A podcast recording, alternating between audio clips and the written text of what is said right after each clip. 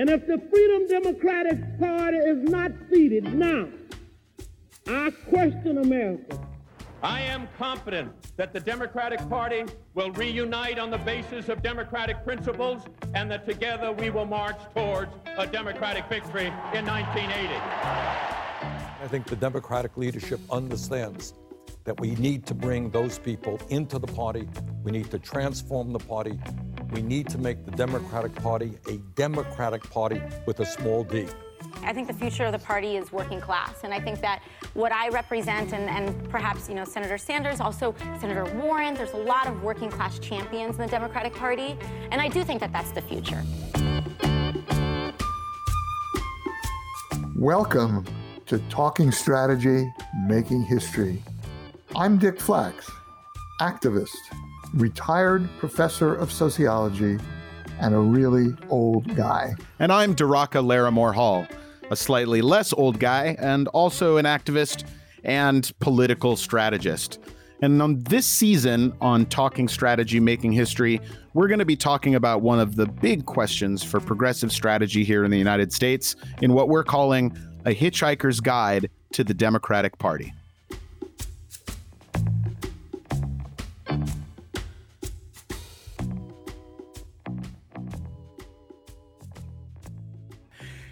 Hey, welcome, folks. Today we're talking with Jane Kleeb, who is the chair of the Nebraska Democratic Party.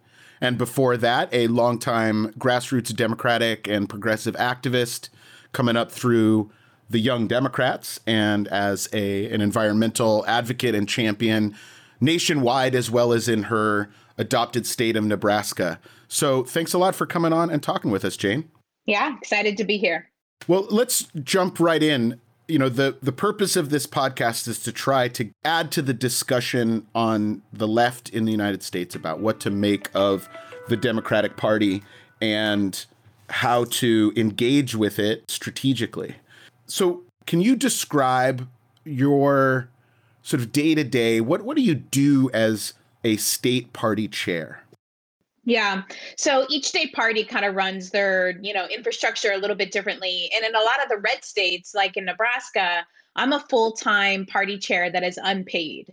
So that's one of the big problems that we have mm. within the party infrastructure is that not enough resources go to our state parties. And so therefore their top leadership, it'd be like a CEO or superintendent of a school district not being paid but still being required to hit all the goals and right. and do all the vision and the plans. And so but on a daily basis i am you know managing our five staff members. Uh, we just got finished you know creating our finance and outreach plans for 2021 holding calls with party leadership and of course doing candidate recruitment and candidate training calls and meetings. So you're you know it's a constant um, it's constant action. And then it's also you know you're also trying to figure out not only how do you keep your party infrastructure moving forward but how are you also making sure that you're meeting the community's needs? Like we're doing a meal fundraising program right now to help families uh, that are hurting in these holiday times. So you know you're constantly juggling lots of hats. That's interesting and that's one of the themes and we've been trying to tease out uh, here on on the podcast is just how little uh, there is in terms of day-to-day party development and party, you know, maintenance that, you know, resources going to that versus the, you know, TV ads and campaigning and and and so forth when you compare American politics to politics really anywhere else. So that's interesting to know right off the bat that in Nebraska, for example, none of the party officers are paid position, even the chair. That's correct. And that does have to change. If we're serious about winning elections, not only for the president of the United States, but down ballot, which is obviously critical for each of our states and all the issues we care about, climate change, immigration, et cetera, then you need a strong state party infrastructure that can be passed down through different kind of party transitions, which, you know, whether that's four or six years when the different party leadership comes in. Um, that's not happening right now, mostly because the donors have been sold this bill of goods, from my perspective, you know, over a decade ago when the Democracy Alliance and lots of other outside groups essentially were telling all the major donors the party infrastructure is crap. Stop funding it and let's create center for american progress. Let's create um, america votes. And all these outside groups who essentially are doing the functions of state parties, um, but aren't creating that kind of lasting infrastructure within democratic politics. Well, and also aren't accountable to anything. I mean, at, at the end of the day, you have to run for reelection as party chair. You, your state party has a platform that I assume members and clubs and so forth get some kind of say in, and all it seems like all of these organizations that get started parallel to the party, kind of replacing party apparatus, are also just kind of professional operations with no democratic participation or accountability. Yeah, that's right. And they can choose which races they want to get involved in and which ones they don't want to get involved in. As a state party, I have to support every single Democrat on the ticket, whether it's a long shot or whether it's going to be a two point race. And if we just started to get serious, like I love all the progressive groups. I run a progressive group, Bold Nebraska. Um, you know, I have to have a full time full time paid job, right? So I wear I have to have two full time jobs. But um, you know, if we actually started to focus again, for example, on party on voter registration, again, a decade ago, uh, all the groups essentially were told Democratic state parties and the DNC shouldn't be doing voter reg. That's a function that 501c3 and 501c4 groups can do. But the problem is then the brand of Democrats is not in the streets at that earliest moment when you're getting voters to decide if they're going to become a party voter for life. So that's mm. also, you know, that's something concrete and maybe a one-off, but critical to party building and to creating relationship with voters long term. And does, does Nebraska have partisan voter registration? We do. We have partisan okay. voter registration. Um, we have a great, actually, vote by mail program. Even before the coronavirus, it was a strong program that the Democrats really utilized to help win elections. Great. Well, I got one more question to get some basic things out there, and then I, I'll turn it over to Dick. But as a progressive, as a as a leftist, as someone who comes out of uh, you know supported Bernie Sanders and has been involved in the uh, you know sort of post 2016 uh, Sanders legacy organizing or activism, what what difference do you make as a progressive being in that position in in the state party, or what what difference does it make to have progressives in uh, positions of power within the party organization. Since, as we we just said, you know, the party organization gets kind of ignored and um, is the, the the redheaded stepchild of American politics. What? Why does it matter to have people with good, progressive, transformative politics in those positions? You know, I think it's critical for this really basic reason. And if you're looking at the national stage, the fights between kind of establishment, more moderate Democrats and AOC, you know, it's embodied in AOC, right? But AOC is like the, you know, placeholder for progressives and new ideas, if you will.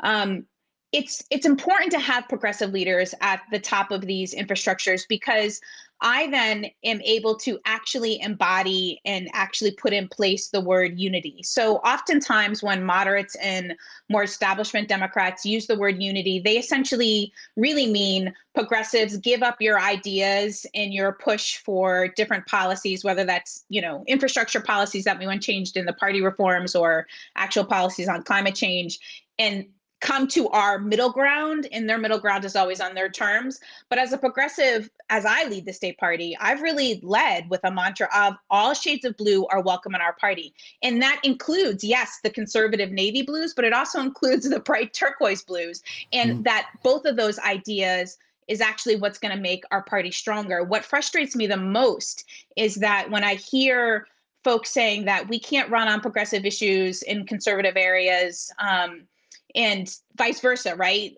It, the mm-hmm. problem with that is when you have both progressive and moderate Democrats in a room talking about a policy, it makes that policy stronger, not weaker. And that is the difference between us and the Republican Party as well. Since you brought up that issue of the shades of blue and how to how they can relate to each other while they're in disagreement and conflict, that's I think an important thing for us to focus on right here. So you're in a, a, a classic red state, supposedly, stereotypically. Um, although you, Omaha uh, and surroundings had its own single electoral vote, which went for Biden. We can talk about that. But um, do you, how much credibility do you think is there in the argument that the language of Black Lives Matter and other social movements of the left damaged the chances of Democrats running in swing districts or in uh, red state areas. I just don't buy it. And it was interesting to me because a progressive paper that we all love, Huffington Post, a progressive site, kind of used this narrative that uh, a position that the state party took, which we condemned one of our own, a Democratic county attorney who treated James Scurlock, a young African American who was killed by a white racist bar owner, uh, during a Black Lives Matter protest. We condemned the actions of the county attorney and the language that he was using as he was describing James Scurlock. A lot of our moderate establishment Democrats got very upset with me, said that I was going to cost Biden and Kara Eastman the election. Um, you know, Biden won with huge margins uh, in the electoral vote, and Kara Eastman, the progressive candidate, uh, she did lose. And it wasn't because uh, the state party took a stand on our core values of justice and standing with our black brothers and sisters. Um, it was because Kara and you know progressives can hate me for this, but she didn't fit the district. You know, CD2 is a more kind of moderate district, and if you have progressive values and progressive stances, you also have to prove to those voters that you are going to represent them when you go to Congress, just like you're going to represent the progressive part of the base. And Kara wasn't able to bridge that. That's that's like the critical component. I'm a progressive on the Keystone XL pipeline fight, the one that we've led now for the past decade in our state to stop that risky pipeline. If I were to have walked into a room of conservative farmers and ranchers on day one when we were creating those relationships with them, saying, unless you're fighting Keystone only because of climate change, you're not invited to participate in this fight with us because that's why I care about this issue. No, that's not what we did. We went into that room saying, you're in this fight because of eminent domain. You're in this fight because of water. Tribes, you're in this fight because of your sovereignty rights. I also care about climate change. It's going to take all of those issues and all of our faces and all of our voices in order to win. And that's what we have to do as Democrats. So you're tying the interests and needs of whatever community you're talking with to an issue uh, helps make those bridges and makes for that kind of unity that you were talking about. That's what I think you just said. So, so that battle, which is a remarkable one, has there been uh, a way in which that unity has spilled over into other other coming together in more rural parts of Nebraska. Yeah, immigration is the other big issue. So, both climate change and the development of clean energy and stopping risky fossil fuel projects, immigration, and then fighting kind of corporate ag monopolies. Those three issues are where Democrats stand with rural voters, our platform stands with rural voters, the issues that we care about, the policy stances that we take. But yet, because uh, not enough Democrats actually step foot into rural communities and talk to rural voters about these issues, there continues to be this big divide in rural voters thinking that Democrats actually aren't on their side.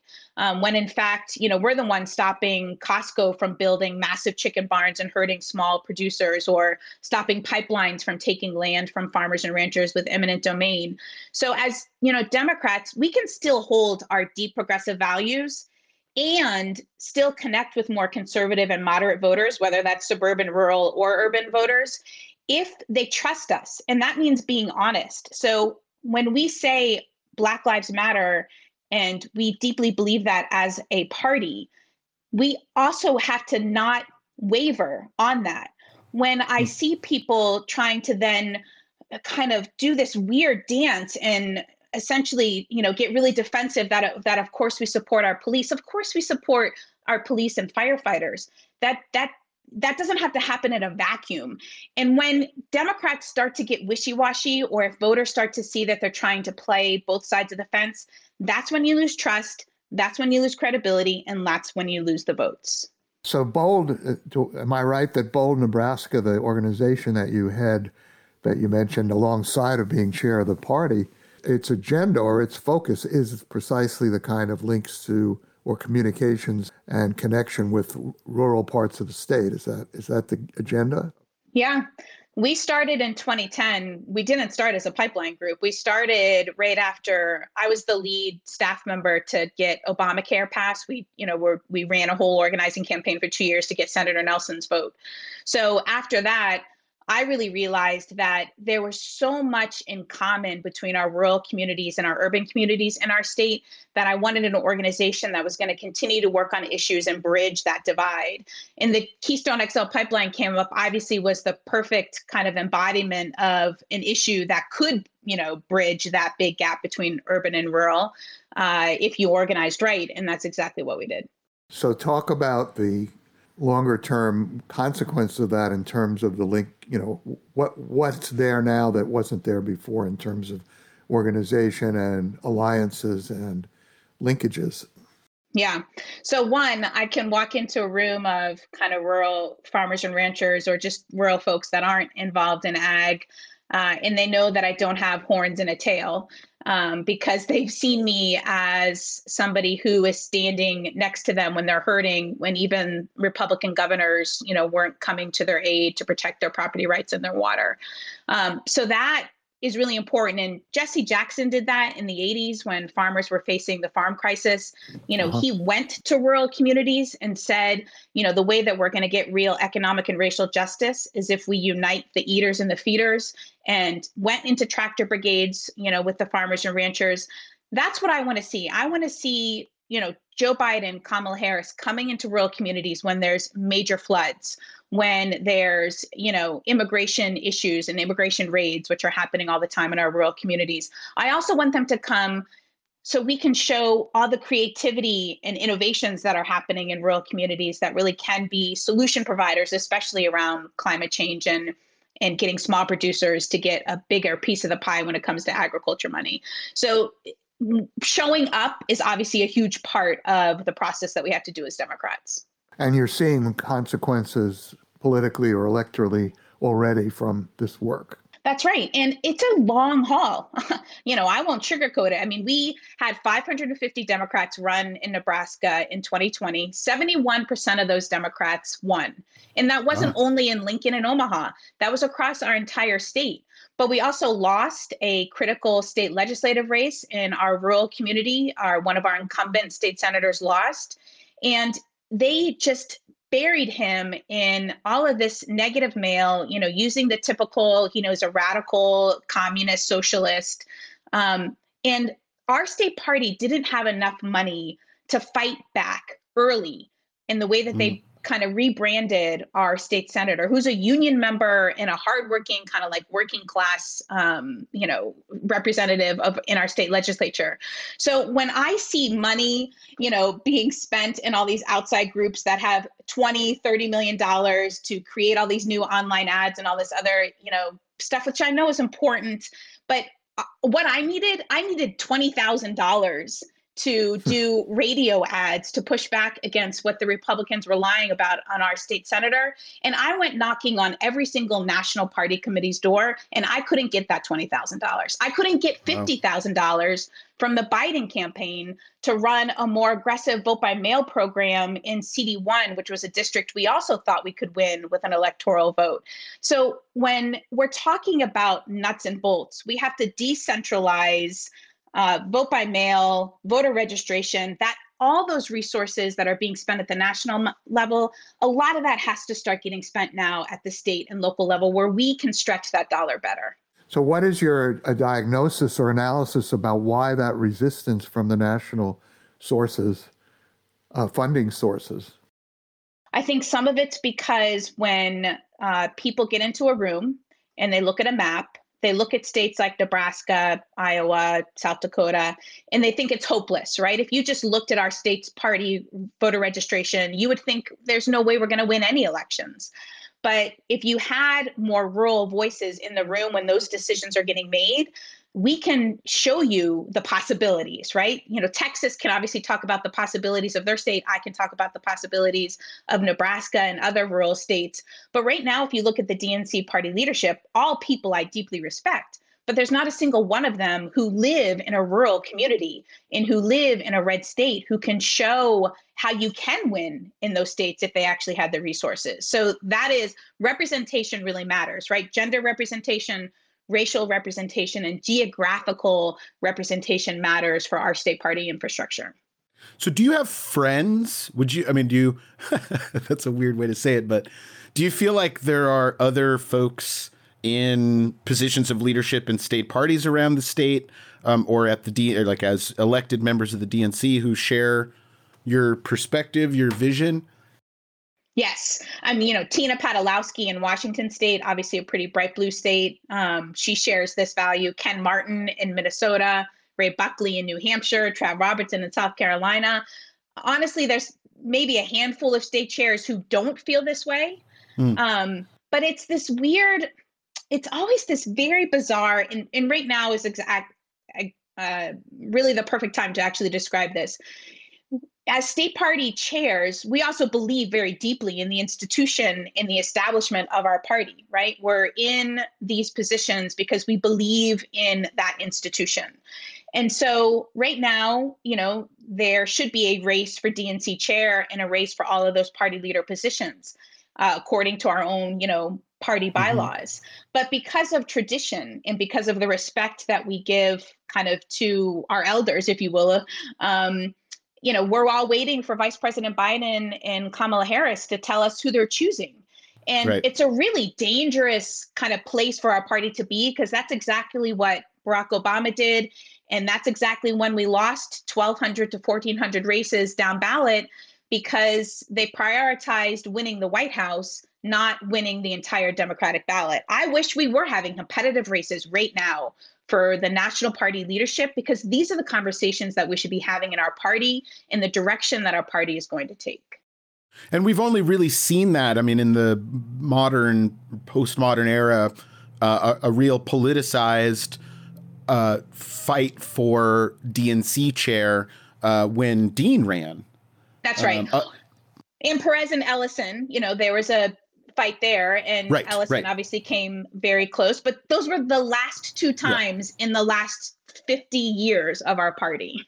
That's a problem. Are there any, you know, I don't want to get into the horse trading stuff, but um, who would you like to see in that position? And is, is there any discussion about uh, names that activists and uh, interested um, stakeholders could get behind?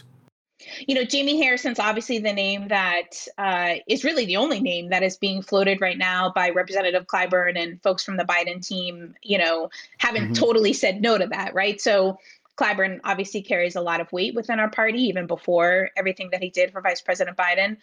And Jamie Harrison is somebody that state party chairs can absolutely rally behind. He was a state party chair right. from a red state. He was a candidate. Obviously, that race had all the resources they possibly could need, and Jamie couldn't get over the finish line. But it also, he also understands then what it's like to be a red state candidate, which is a very critical kind of knowledge base and skills to have as a chair of our party. So we all are very much in support of Jamie Harrison as being chair of the party. We also then want to make sure that our vice chairs are representative of the entire United States and don't just come from DC, California, even though I'm sorry, California, New York, which is which is mostly where our vice chairs and party leadership do, do come from.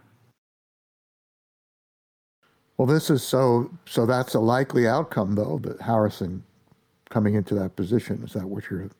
I think it's a very likely outcome. Um, as state party chairs and vice chairs, we submitted a letter to Vice President Biden and Harris, uh, laying out the qualities of a mm. chair that we wanted, and Jamie fits all of those qualities. One of the most important things too is that we actually get back to the 57 uh, state party and territory strategy, which was a strategy not developed by Dean, developed by Ray Buckley, the chair of the New Hampshire Democratic Party. Mm-hmm. You know, mm-hmm. our state parties used to be getting $25,000 a month to help provide for party infrastructure staff positions.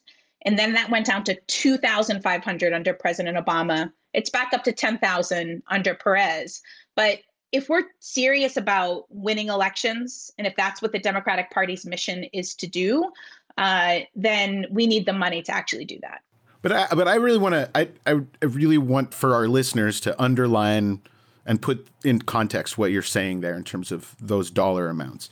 So th- there has been, and I remember this as a as a state party officer here in California, talking with staff about what was going on with support from DNC, and and to be honest, like we don't in California, we don't necessarily need that, you know, a, a, $2,500 check every month is kind of a drop in the in the ocean. 25,000. Twenty five. Well, whatever it was lowered down to. Yeah. Um, it wasn't going to be a lot we could build program around, but of course it was helpful. But the point being, it costs in uh, the county that uh, Dick and Per and I all live in. Um, if you want to run a successful county supervisor race, you need several hundred thousand dollars. The candidate would need that to spend, and on so that's for uh, a seat, uh, one out of five legislative seats for the county of Santa Barbara in California, and that campaign would probably have four or five uh, full-time staffers and then tons of uh, of of activists and organizers, you know, working on the ground, talking to voters and so forth. Meanwhile, what Jane's talking about is a uh, a state party operation in Nebraska. Um, for a state and and regardless of population, this is still a state that gets two senators and um, sends members to Congress and so forth, and, and not to mention sets policy for its own citizens.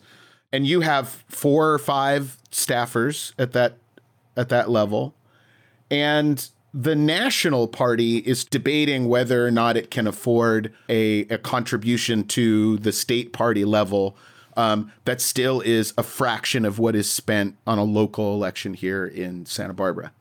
And it's really remarkable for all the things that we expect the Democratic Party per se does or should do, for all that we expect a state chair to be responsible for. I'm sure you get lots of hate mail about this city council, plus what whatever Obama did, plus whatever um, is going on uh, in Washington.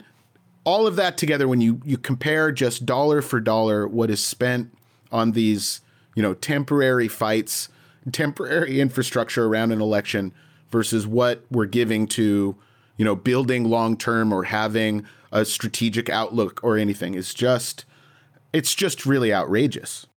Yeah, there's just no question about it. And if you just kind of look at I always use like the teacher in school analogy. It would be like us telling a public school, you know, where we send our kids to go to school, that teachers uh, that school is not is not going to get any funding. That yes, the building is there, but they're not going to get any funding to make sure that they have you know teachers getting health insurance and teachers getting paid and having the school supplies that's essentially what the national party tells state parties is you're on your own uh, you need to raise your own budgets. And if we're part of one infrastructure family and if we're responsible for actually implementing kind of policies and we're responsible for communicating the messages and brand of our party we should be well resourced and we need less staff members in Washington, D.C., and more staff members on the ground in our state parties. For me, that's really the bottom line. And that's true to win congressional races, state legislative races, city council races,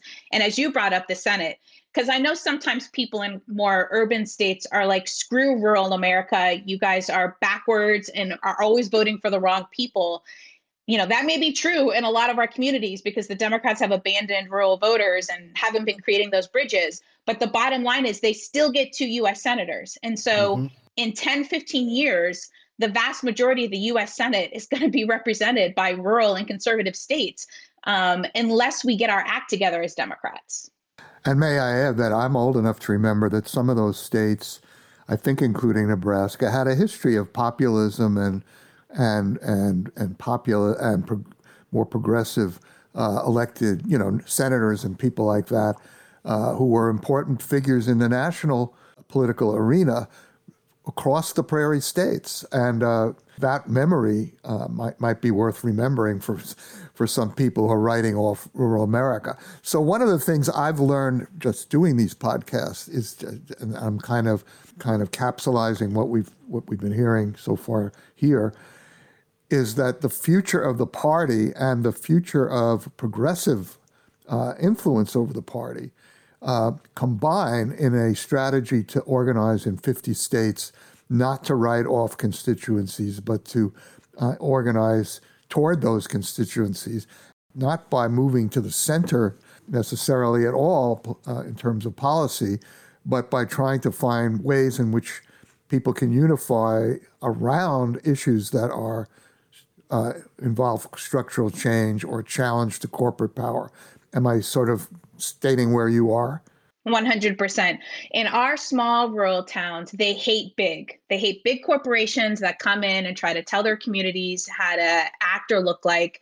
They don't like, you know, big pipeline companies that come in and try to take their land away by eminent domain. They don't like big corporate ag who try to come in and tell them how to run their small family farm or ranch or what feed they have to buy in order to then sell their product, you know, to the meat packing. So there's we we can create bridges with our rural communities and still hold our progressive values. And we should never as democrats believe that we can't do both because we can. When we don't do both that's when we lose their trust and that's when they fall back to the comfort zone of guns abortion and other cultural issues right so um but you represent as well this into sort of autonomous organization and we talked when you started mm-hmm. the conversation here you said that the party officially kind of let these uh, NGO nonprofit groups uh, take over some of the functions that the party should do. So, how what is the relationship between Bold, Nebraska,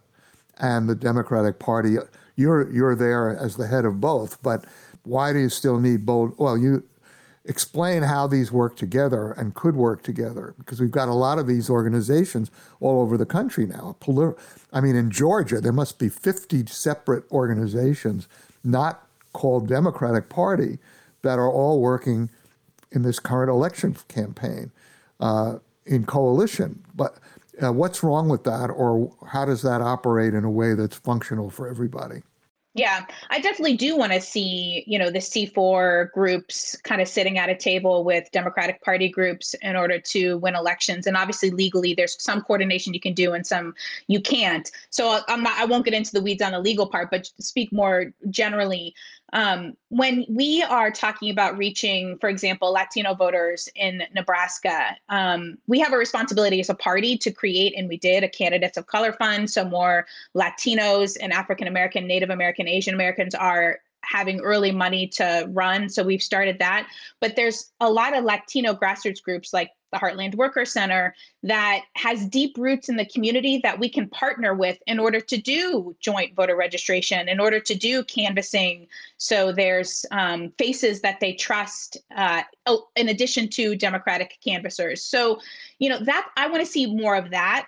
But I also want to be very clear that what I'm speaking to also to the major donors out there and kind of the major decisions that get made on a on the big funding level is that we can't continue to starve state parties and then tell them that they have to win elections. Um, I think all of the C4, C3 groups are great, and we, those should continue to get the funding that they need and deserve. And we also have to make sure that state parties are getting real resources so they can run real programming. So, what must the parties do on the state level that they're not doing and that these other organizations can't or shouldn't be doing? I think every single state party, and this may sound so simplistic, but to everybody listening, this is not happening right now. I think every state party across the United States should have at least five staff members. They should have at least a budget of $2 million a year. They should be able to run aggressive voter registration, vote by mail programs. They should also be able to run, we call ours a block captain program, but a precinct or a block captain program. And then the fourth thing that they should be able to have the resources for is essentially a slate card, right? So in Nebraska, when I became chair, we weren't doing that uh, for the past two election cycles we have, and it's helped us win down ballot. So it's a slate card specifically for each county where it lists all the Democrats that are running that you will see on your ballot, whether it's a partisan or a nonpartisan race, so you know who the Democrats are. Those core functions that I just described, those are not happening in every single state. There are many state parties that don't have a single paid staff member. Um, so it is a real problem uh, for us winning elections and winning these U.S. Senate races, for example. And in my experience, you know, uh, coming up uh, around the same time, or yeah, and overlapping with uh, with you, your career in the in the Democratic Party, Jane, is that getting the party to do those things takes activism from below, and you know, in California, it's obviously the cliche is that it's a nation unto itself, but that's actually helpful. Um, because a lot of what you're describing about the relationship between the national party and state parties, um, you can see in the relationship between our state party and our county parties. And uh, and we have many counties in California where uh, the county party does a great job, is very, uh, you know, has a good, robust voter contact operation, which means that when progressives get get power in it and and control its endorsements, that it can the, the, you know progressives can sort of point the the the the ship point the apparatus in a pro- progressive direction. And it actually has an apparatus. So one of my mantras here in on the podcast and in my work right is trying to convince progressive activists that they have to do a kind of double duty of both moving the party to the left and influencing its policies and the candidates but also just building the party per se, just building it and and and uh, to the point that it can talk to voters, turn out voters, and actually influence politics. And so here's my frustration, and I uh, throw this out because you've been on the board of uh, of OR, and we had a great interview and conversation with David Duhalde uh, about a month ago, um, and got into some of the organizational history, but we need some people out there, an organization out there that's making that case and helping people and training people, progressives, to lead the party. And I feel like from what I saw between, you know, 2016 and, and now, that OR kind of said they were going to do that, but really haven't. Yeah. Um, and and that need is still there. And I'm wondering, you know, can you fill in some some gaps from a national perspective What's going on there? It's such a huge need. And this is something that, you know, all of my brothers and sisters on the board, Jim Hightower and I uh, sing from this same choir book. Uh, we need some staff at the National RREV that are actually have history in state party and national party organizing that are then focused on this. Because right now our staff are really focused on kind of issue building and then particularly particular candidate races that they're engaged in. Obviously nina turner will be a big race now that our revolution's involved mm-hmm. in. And so it's been a kind of bullet point of our mission but we've never staffed it or fully funded it uh, we certainly did some funding around uh, supporting the Unity and Reform Commission and did a lot of organizing mm-hmm. around that to get those policies through. But um, you're right. Activists, if you're not, if you've never been involved in young Democrats or college Democrats or county or state party politics, you have no kind of understanding or even respect for the amount of work that happens in the inter- internal party organizing so you then can have a robust canvassing and strong candidates win elections. Um, getting in those institutions which honestly if you just start to volunteer you start to kind of make your way through the leadership ranks pretty quickly because a lot of county and state parties are really hungry for activists exactly, and people who yeah. want to help. so, if you want to make a real difference in your state uh, democratic politics, get involved at the county level and work your way up to the state central committee and then run for kind of a party officer position. You can make significant change that way. Um, but this is a failure of our revolution. Uh, there's no question about it. It's something that we need to change. Absolutely. It, you know, and if our revolution's not going to do it, then some other organization should because uh, this is a place where progressives this is how you can create real infrastructure change is through party infrastructure. Well uh, I, am finding this very exciting talking to you because your your vision and your and your fusion of that with with practical reality is uh, t- terrific. And we haven't let you get a chance to promote what sounds like a really important book that you've just come out with called Harvest the Vote How the Democrat, what's the subtitle? How Democrats Can Win Again in Rural America. All right. So uh, tell us about the book. What what what's in the, what's in the book that you haven't already revealed? Well, the first couple chapters actually talk about our journey of Keystone XL. I really could have written, you know, one or two books just on that journey alone, but I really give specific stories on how we bridged the unlikely alliance of farmers, ranchers, tribes, and environmentalists all working together.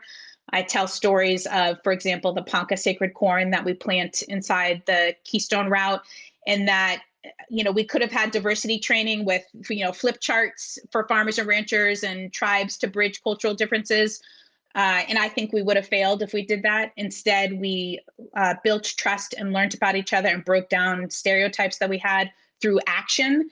And I essentially make the case to the Democratic Party that that's exactly what we need to be doing as Democrats, that the same organizing that we're doing on issues, and a lot of groups are doing out there on issues, uh, we need to take those same tactics uh, in organizing style and bring that into Democratic politics. So the second half of the book is all specific reform ideas that we can do inside the Democratic Party.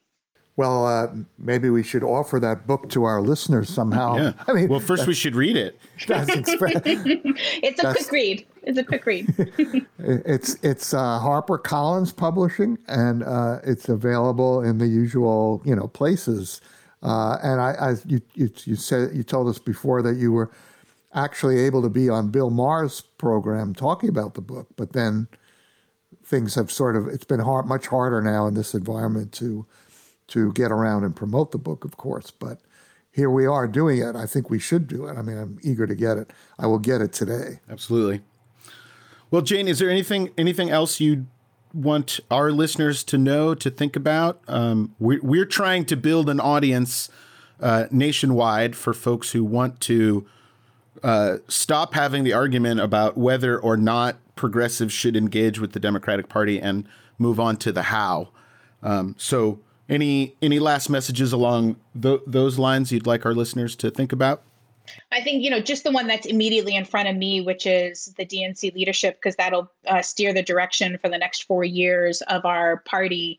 So you know, I really encourage folks to really push on Twitter, Facebook, um, you know, Vice President Biden himself that we really elect vice chairs that reflect the geographic racial diversity of our party and that we don't just uh, kind of choose one ideology in those vice chairs. That's going to be critical because if we don't have a diverse vice chair uh, pool of candidates and people that get put into those positions, then we could fall victim to the same path that the DNC took under President Barack Obama, where we were only worried about the White House and we just uh, completely got obliterated at the state level. So that's my ask is that we really push to get strong vice chairs. If Jamie Harrison's going to be our chair, strong vice chairs to help support him that really represent both wings of our party, not just one wing. And the idea of that having a party of both wings, or I like to talk about a people's party, that's like the way I would define uh, what the goal of the podcast is. And it sounds like you are a champion of that, not only where you are, but getting a national voice for the for that kind of idea and that vision, for which we are most grateful. Thanks, guys. Really appreciate it. Thank you. Hope to keep following your work, Jane. Thank you very much and fossil fuel. Draw the line before we build one more pipeline. And fracking now. Let's save the water. Hey everyone, thanks so much for tuning in to our little podcast here. If you want to hear more and support us, as well as get access to full length interviews and other goodies, you can support us at patreon.com slash TSMH.